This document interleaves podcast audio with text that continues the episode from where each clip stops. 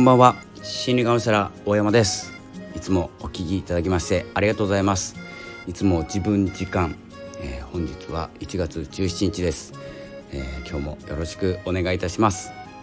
え私はですね、え心理カウンセラーやってるんですけれども、えー、普段はオフィスカウンセラーという仕事をしていて空いた時間でですねブログ書いたりラジオを撮ったり、えー、Kindle 出版でですね出す原稿を書いたりしています。えー、とですね、まあ、今日お伝えしたいことなんですけれども、えーと、このスタイフを、えー、運用していくというかですね配信していく上で、まあ、大切なことというかですねあの流れに乗るためにはというお話をしたいんですけど、えーと、一応ですね今、えー、9月8月からスタイフを始めて毎日更新してるんですけれども、え、なんとなくですねやっと流れがつかめてきたっていう状態です。えー、私はですね結構、えーと、大器晩成というか、まあ、晩成っていうか、まあ、晩成してないんですけれども、えー、時間がかかるタイプなので、えー、時間をかけていくっていう方法をとっています。なので1ヶ月で、えー、フォロワーさんを1,000人集めたとかっていう情報とかには全く興味がなくて、えーと、短期間で結果を出すっていうことは、え、しないんですしないというかできないので、えー、もうやってないというか、えー、興味もございません、えー、なので時間をかけて自分を成長させつつですね、え自分の、えペースでやっていこうと思ってます。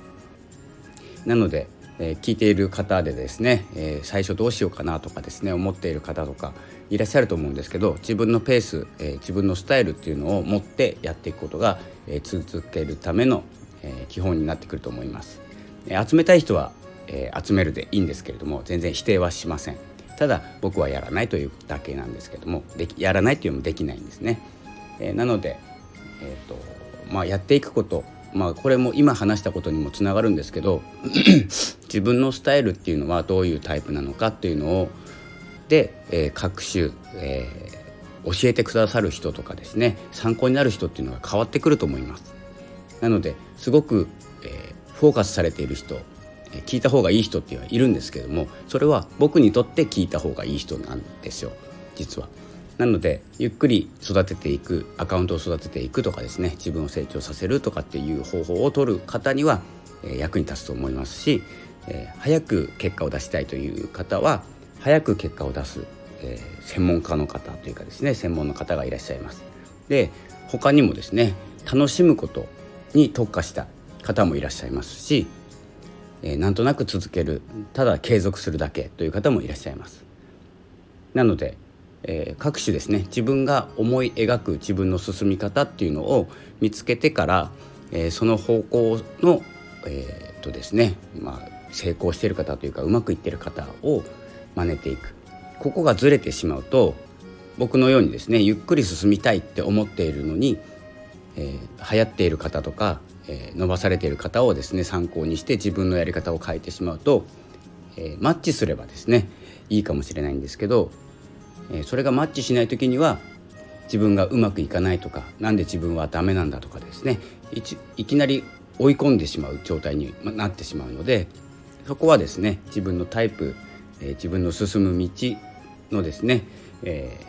ー、て言うんですかこう促してくれるというかメンターというかまあ、コーチングですねしてくれる方っていうのを見つけた方がいいと思います。まあ、各種いらっしゃいますいろんな方が。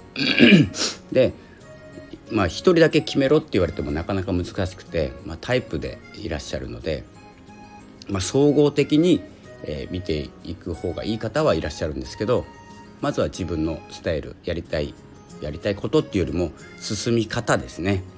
どこに行くかっていう目的よりもえそこに向かう移動手段を見つけるっていうことが大事かなと思います。歩いていくのか走っていくのか何かに乗って加速していくのか、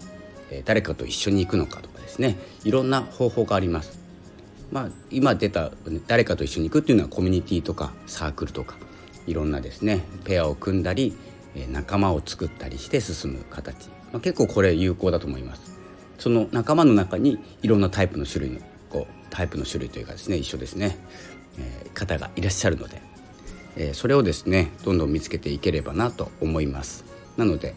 えー、自分らしさという番組で音声配信をおすすめしている、え内容ですね、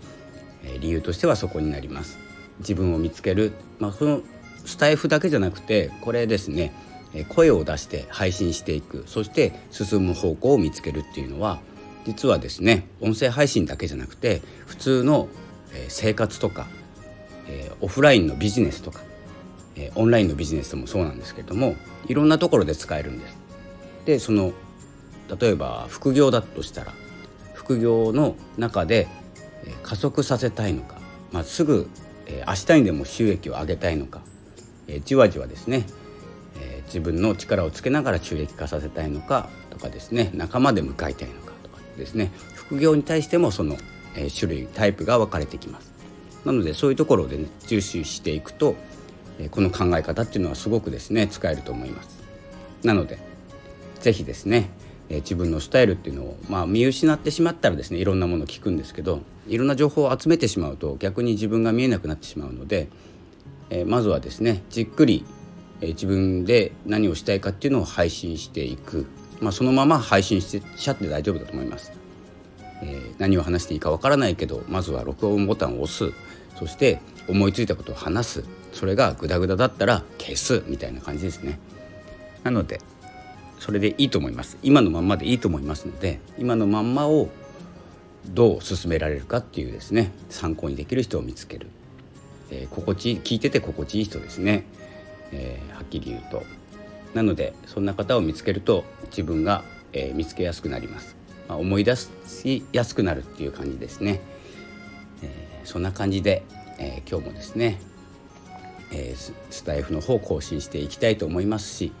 えー、見えなくなったらですねちょっと一旦戻ってまた見つめ直すっていう時間も必要になってきます、えー、そんな感じで、えー、今日の放送はこの辺で失礼したいと思います。またお会いしましょう。ということで今日もありがとうございました。さようなら。